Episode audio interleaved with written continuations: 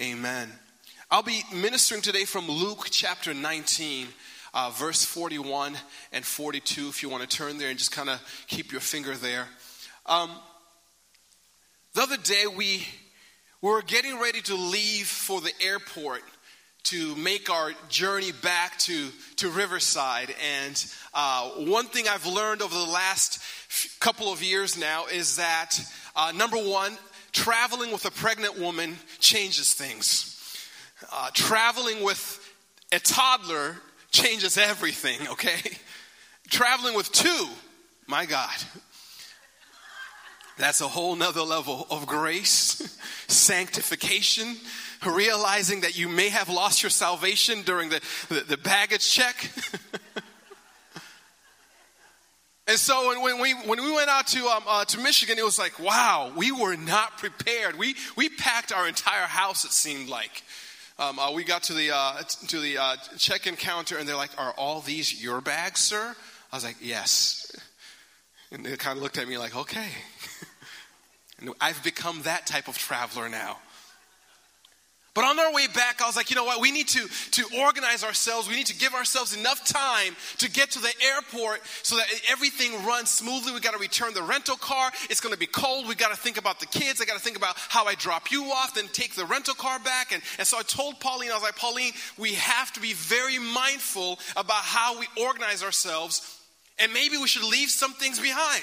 We don't really need a pack and play back at home. We can go to Walmart for that, amen? Or Revive Resale Boutique. They might have it there. And she says, no, we need to take it. I was like, all right, cool. We got to take it. So the morning of, I received a phone call from a college friend of mine who I hadn't seen in over 10 years. He says, hey, I heard that you're in town. I'm coming to visit you. And I was like, oh, my God. Complication number one, our timeline has exponentially exploded right in front of my face. So they come over and I'm looking at the clock like, you guys have 10 minutes to tell me how much you love me and then leave.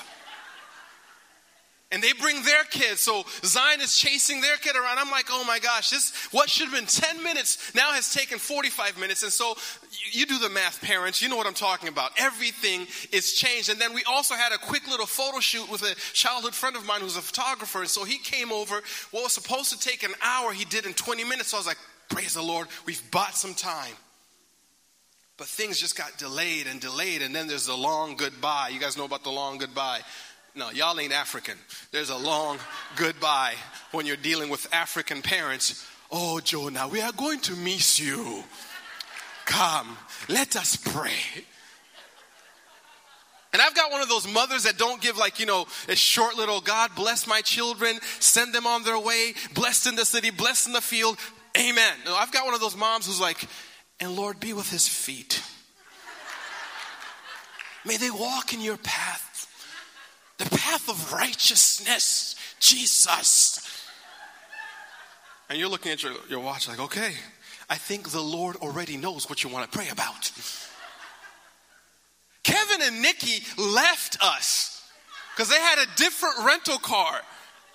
So they get a 10-minute head start, and I'm looking at them drive off, and I'm looking at Pauline, I'm like, you woman, why can't you just be organized like the Bagingo family? We are so late right now. And so at this point, my day is messed up. I am completely jacked out of my mind. I'm upset. I get in the car and I adjust the rearview mirror so that she can't see me and I can't see her. Married people know what I'm talking about because if you see each other, you make eye contact. It's like, I adjusted it. I was like, I am not going to lose my testimony over this. And so we get on the freeway. As we're getting on the freeway, Pauline is like, she's in the back seat with a baby, right? And so she's like, Jonah! And I'm like, backseat driver! Yes. Pray for that man. His wife is in the building too. And I'm like, what? She's like, there's a truck! This huge semi is running me off the road. So now I'm like on the whatever you call that, the bank, and I'm like getting off the on ramp, and I'm like, what the heck is? I didn't say what the heck. I said, what the heck for the Christians here is happening right now? I've got a wife who doesn't make sense. I've got kids that need Jesus. They're not saved yet. And I've got this trucker that wants to send me to Jesus. And so I'm like, I'm losing my mind. I'm like, what is going on with this day?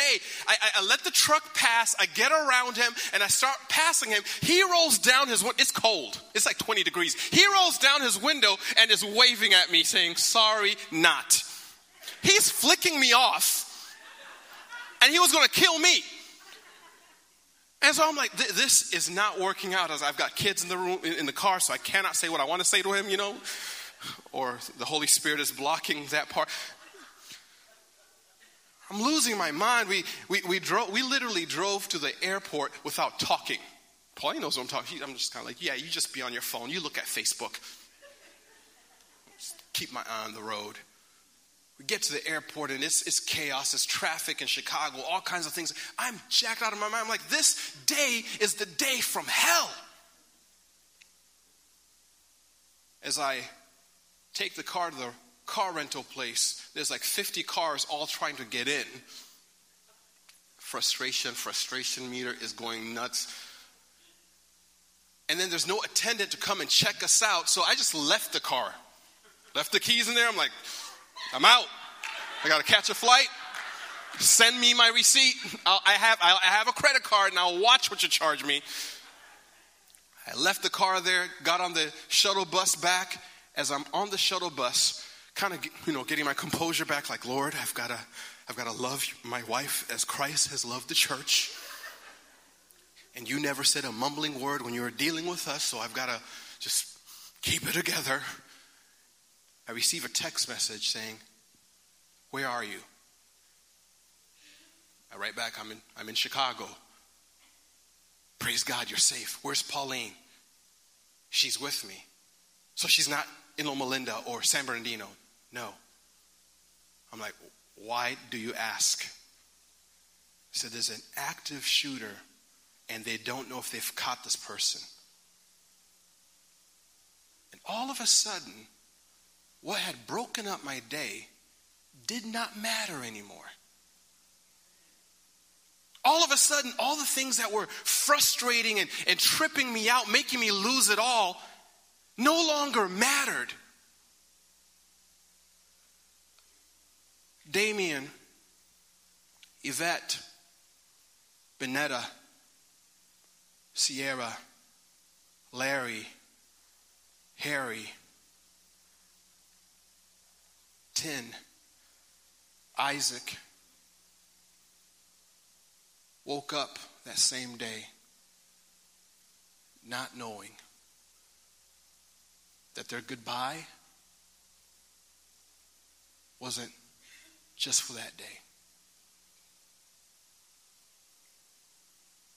Those names have been names that I've been thinking about since they revealed them, and it's broken my heart. And our city, our region has been broken because in that building, at least 3 people who are connected to our church work in that building. At least one individual who's on our team, our leadership team, was headed to that building that morning. My wife's co-worker's best friend was lost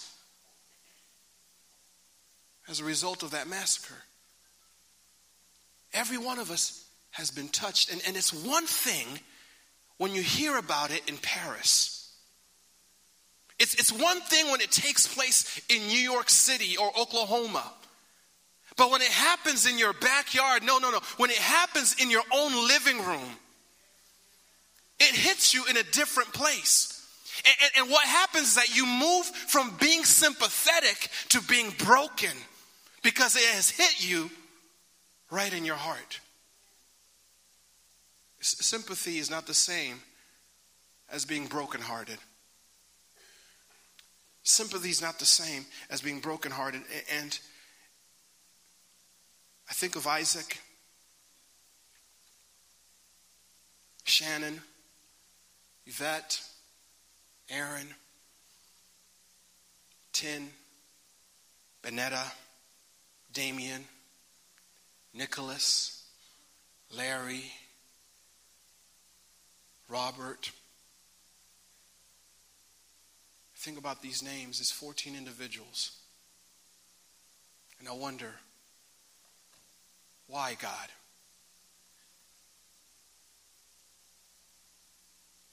What's the purpose in this?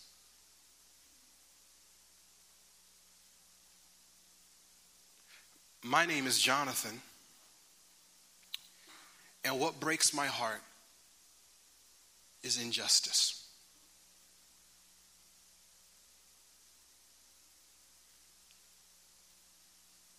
What has broken your heart?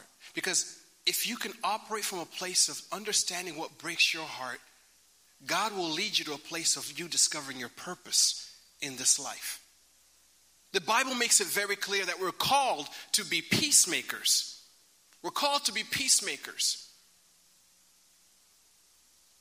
And the thing about becoming a peacemaker is that peace begins with a broken heart. Peace begins with a broken heart. I'll develop this a little bit further. In the Old Testament, there's a story of a man named Moses. You may have heard of Moses. Moses is one of the greatest figures in the Old Testament, one of the first great Christ-like figures in the sense of his life and what he did for his people was the role of a savior and a redeemer and someone who prefigured Christ before Christ came into this world. And the story of Moses is that Moses grew up in the palace in Egypt, grew up as one of the princes of Egypt. And in Exodus chapter 2, it tells us that one day, Moses went to visit, to be with his brethren, the other Hebrews, the other Jews. So here's Moses in his context, living in the palace, living as an Egyptian prince, but he knows that his people are suffering, his people are enslaved, and so he went and visited them. I wonder if he did this as a routine thing. What I gather from that is that up until the point of him getting to a point of being broken, he was sympathetic to the cause of his people in that he would go and see them. But one day, he saw the violence in a different way.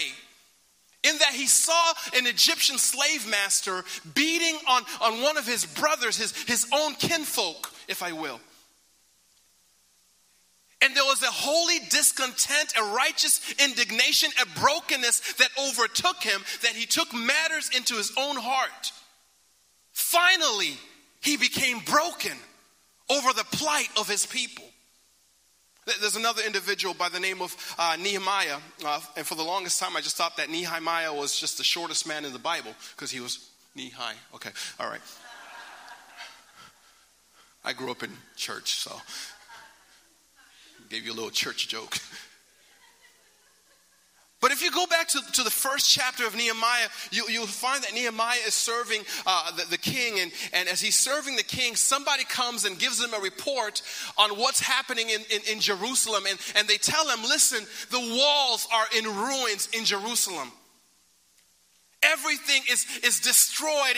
Jerusalem has become a shame. And the Bible tells us that at that moment, he began to weep.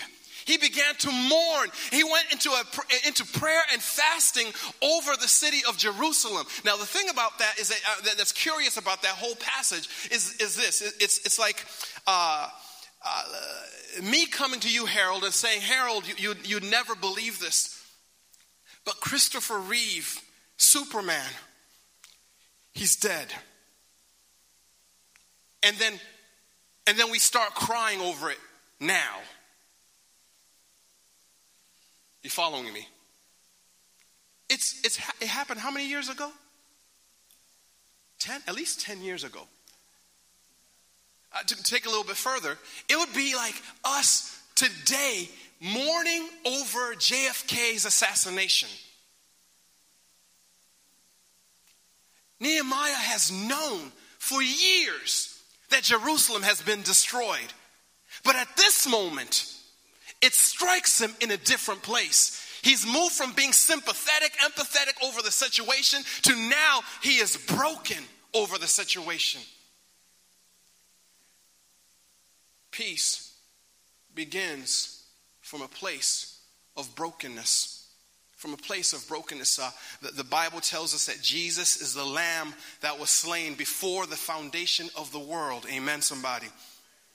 He was slain before the foundation of the world. God creates this world and he creates mankind, and he knows what mankind is going to do. He knows all the destruction, all the tragedy, all the hurt, all the pain that's going to take place in the story of humanity. And before the foundation of the world, he is broken and enacts a plan to redeem mankind. And out of that brokenness, he sends Jesus. I want you to look at Luke chapter 19. And really quickly, there's just a few things that I want to highlight to you. In Luke chapter 19, verse 41, tells us that, and when he drew near, speaking of Jesus, and when he drew near, he saw the city.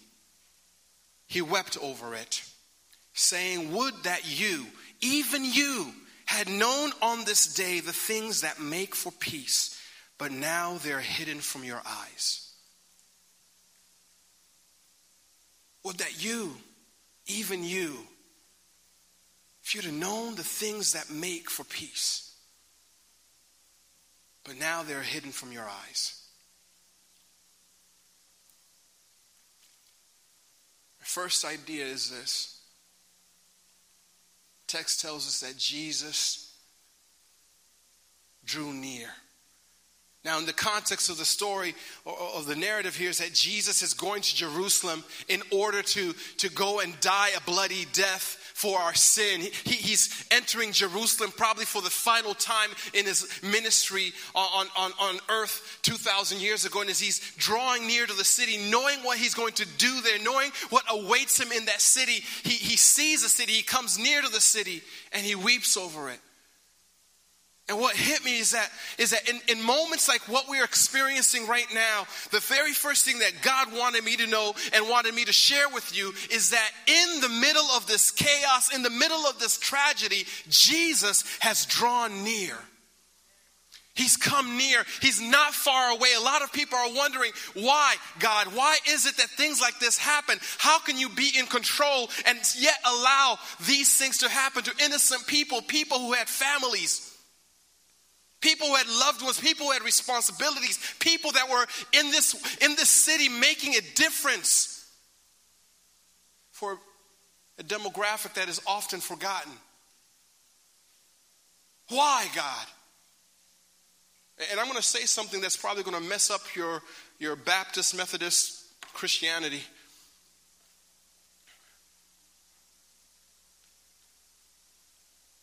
God is not in control. God is sovereign.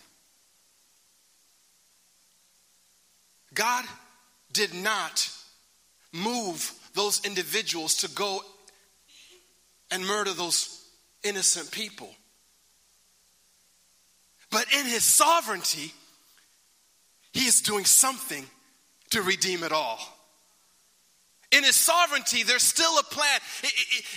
In this context right now, maybe people can look at what's happened and say, oh my gosh, we have lost. But because God is sovereign, the Bible tells me we have won. That there's no period to what's happened. It's just a comma, because the story of redemption is still being worked out. Jesus has drawn near, and although he seems far away from the situation, I want you to understand that he's drawn near to your situation, near to your heart, in your brokenness, in your heartache, in your pain. Jesus is closer than ever before. Jesus drew near. He drew near. In his sovereignty, to reconcile, to renew, to restore. He says he drew near and saw the city. I watch various news outlets in order to get a fair balance, you know.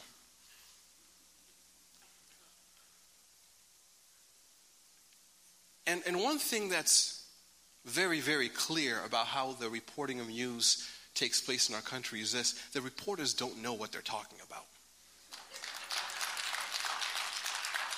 They really don't. It's like, well, they speculate. They sometimes even inject ideas. You watch it happen, and you're like, well, my God, how did they know that? And everyone's trying to bring commentary and ideas and to they call upon all these different experts and they say, well, what do you think happened? And people will run with the opinion of one person. I see it on Facebook. I've learned how to determine which way that whole article is going to go based on where it says that it's coming from. Amen, somebody? If it's coming from conservativenow.com, you know where it's coming from. If it's coming from liberal whatever, it's like, okay, the reporting's going to be, it's going to lean. So you got to read both articles in order to come up with the truth somewhere. Amen, somebody? Y'all are all ticked off like pastors getting political. No, I'm not. I'm just telling the truth.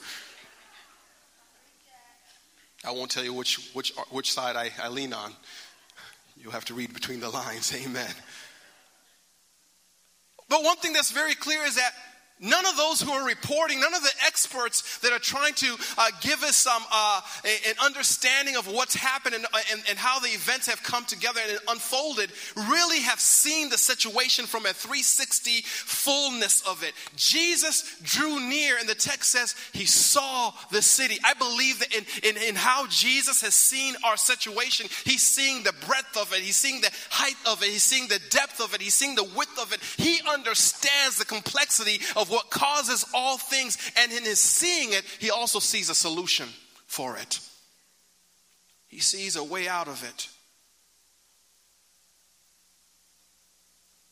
I think that as he saw Jerusalem, he also saw what would happen a few days later when he would die for the people he was weeping over. It says he drew near, he saw the city, and he wept over it.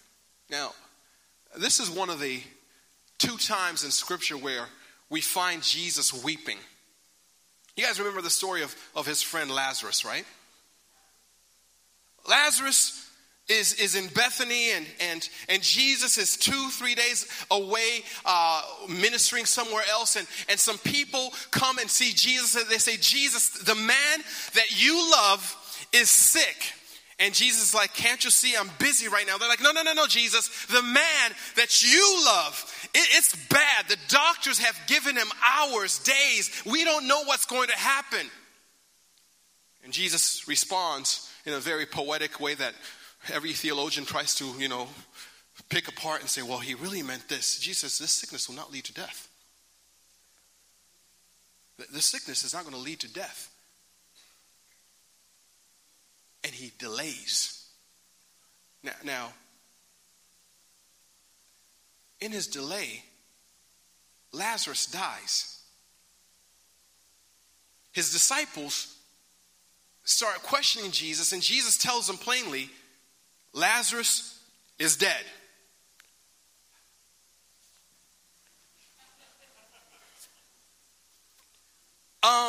Jesus, just a few minutes ago, you just told us that his sickness would not lead to death. And now you're telling us that he's dead. Liar, liar, pants on. This doesn't make sense. And of course, we understand that Jesus was speaking more of a more eternal death and other things that are going on there. But for the sake of the story, Jesus now arrives at the home, at the place where Lazarus is, and as he's arriving there, Mary and Martha, they're weeping. The people are having a funeral, and Jesus looks at the situation, and it says that Jesus wept. Shortest verse in the Bible. It says, Jesus wept. I've often struggled with that passage. I grew up in a predominantly African-American church, and so I've heard people preach Jesus wept, man. White churches, and Jesus wept. He was sad.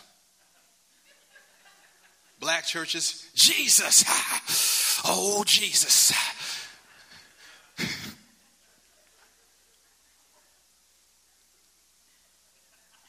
becomes a good old 30-minute sermon of like, you walk out of that building knowing, he had emotion. Jesus wept over his friend who had died.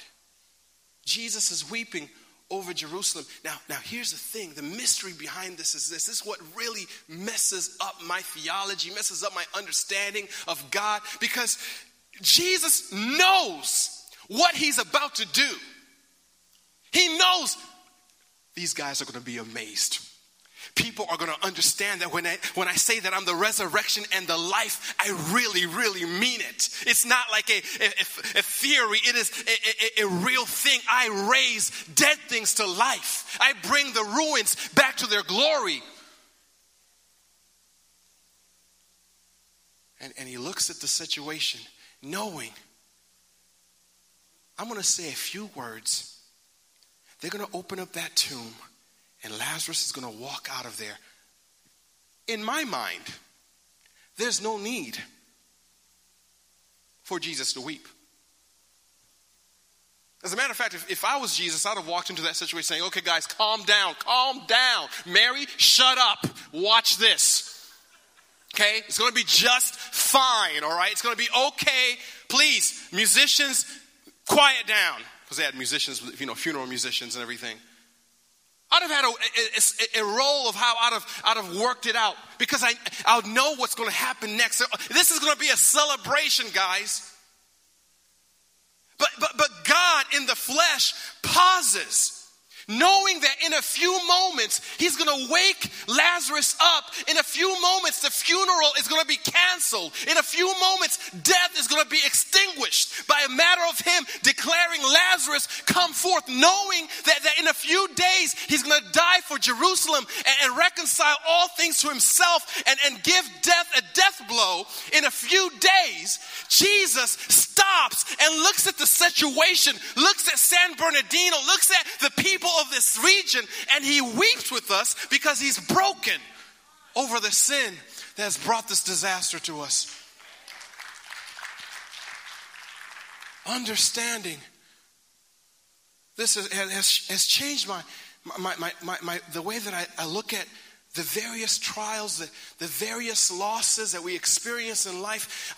Don't you know that the Bible tells us that God knew us before we were even born? It tells us that.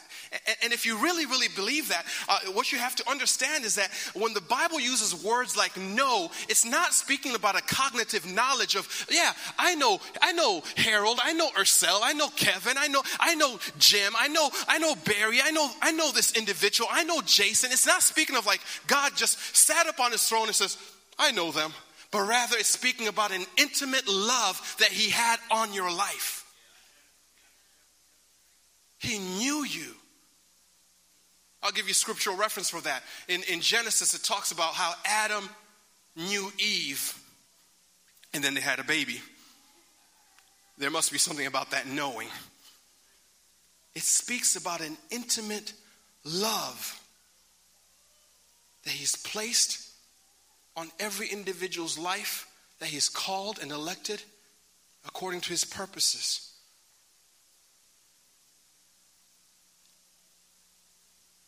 God knows, and in eternity past knew those 14 individuals.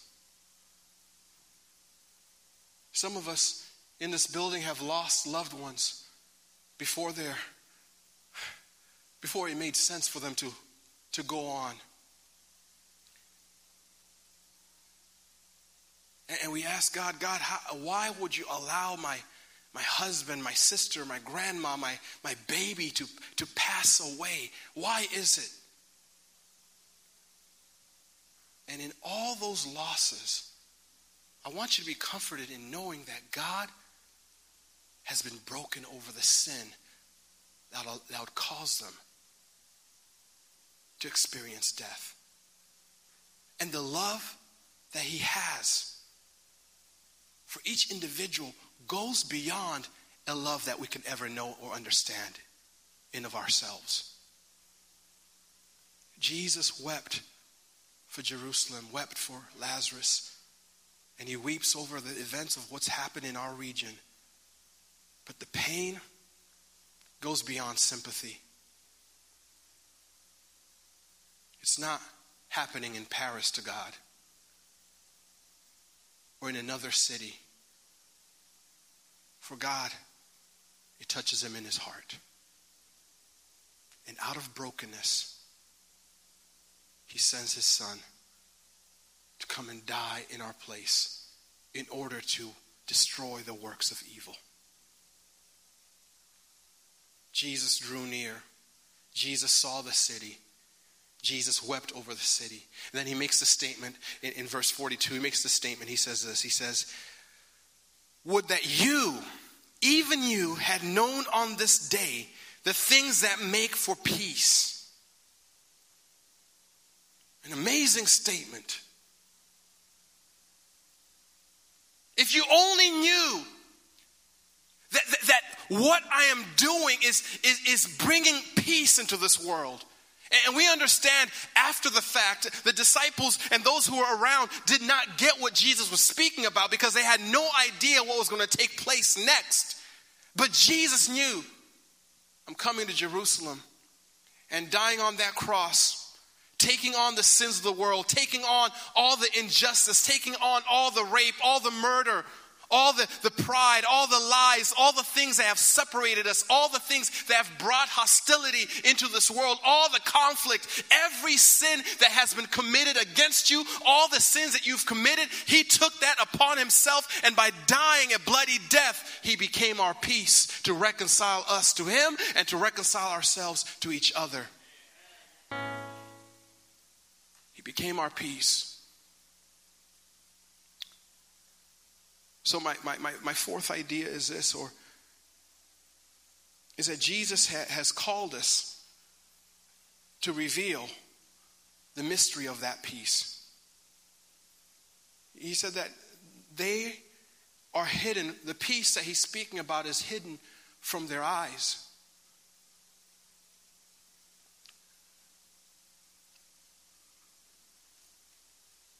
If I can just talk to your heart for a second.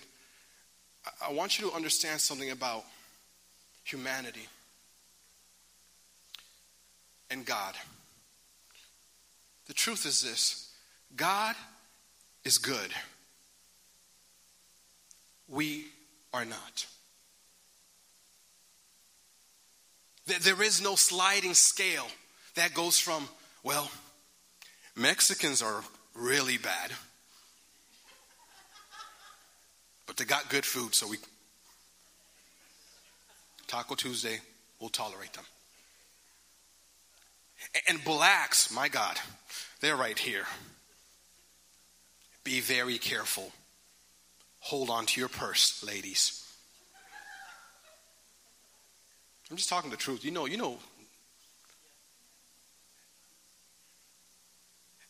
And middle-aged white men can't trust it.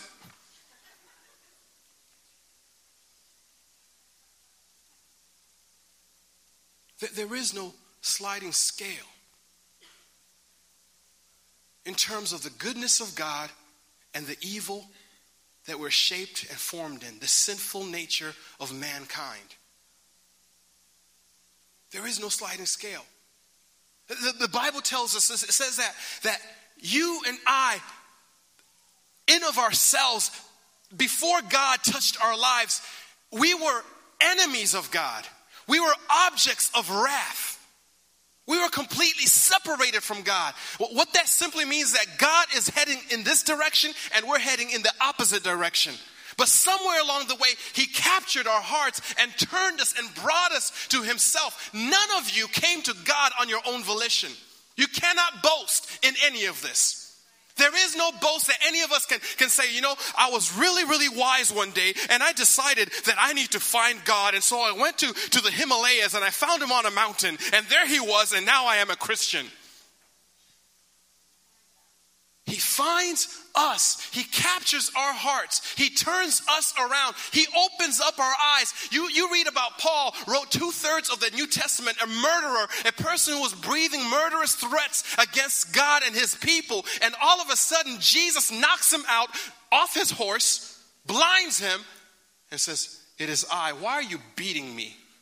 The real truth is this. Literal Jonathan Blima, San Bernardino, Riverside, Michigan interpretation. Paul, Saul at the time, why are you insulting my wife? I mean, you can talk about me. Don't you dare talk about my wife. Because then I go through those options. Should I love them in Christ? Punch them in the throat. C, punch them in the throat, love them in Christ, pray for them for their healing.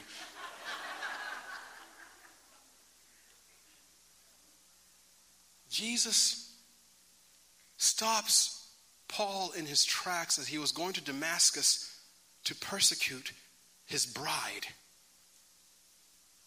Blinds him and changes his heart. None of us can boast. The peace that God brings is hidden from us until he reveals it to us. And then once he's revealed it to us, he calls us to be ambassadors, to be the agents of peace that go and make his peace known. At that time it was hidden, but now it's been revealed to us. Amen, somebody. And because it's been revealed to us, we have a job to do, to go and make known the peace that God has accomplished on his cross. To go and allow the world to see the light. Here's the thing, guys. I have family. I have family members, close friends of mine who are Muslim, who do ascribe to Islam. And here's the thing about it. They're not bad people in of themselves. The ideology may be completely evil, but they themselves are not bad people. And so here's the thing. I can either go and insult them, or I can say, you know what? I need to love you to life and share the peace of God with you. Because if I shine the light that God has revealed to me to them as an individual, all of a sudden things begin to change. And that may not be popular if you're reading certain blogs. You can't fight an ideology, but you and I can touch people.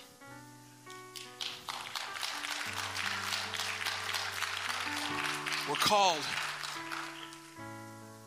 to draw near as Jesus drew near to those who are broken.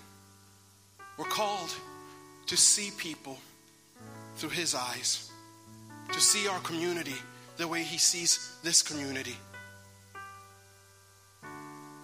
The economists will tell you that the Inland Empire, most of its cities are bankrupt, but God sees something else. He wants to rebuild the walls as Nehemiah went and rebuilt the walls. And here's the thing about rebuilding the walls. You cannot rebuild the walls of your life until you're broken by them, until you have a broken heart over it. So we're to draw near, see things through Christ's eyes, and to be broken the way he was broken. And weep over this nation, weep over this city, and make it known that he has made peace by dying in our place and resurrecting on the third day, so that we don't have to be trapped in darkness anymore, so that we may understand that we have a future and a hope. So what are we to do? What are we to do with this? As a church, God made it very clear to me that all this has done is opened up people's hearts to receiving truth, especially during this season. People are now more sensitive. There are more people seeking answers that you and I have been equipped to share. As individuals, what are we to do? Let's draw near to those who are hurting. See things from God's perspective. Be broken. And reveal the peace of God. Amen? Let us pray. Heavenly Father, thank you so much for becoming our peace. By dying a bloody death in our place. And resurrecting on the third day. So that we don't have to live in death, but we can live in the life. The resurrected life. God, you've given us your spirit that empowers us, equips us to be agents of peace. So Lord, I pray for a brokenness to fill our hearts so that compassion can flow from us. We're open to you, Lord. In Jesus' name I pray. Amen. Amen. Let's spend a couple moments right now just in worshiping. As you're worshiping, I ask that the Spirit of God would just reveal the areas that you need to be broken over. Because if you're broken for something, God will give you a purpose to bring change and reconciliation to that situation. Let's worship.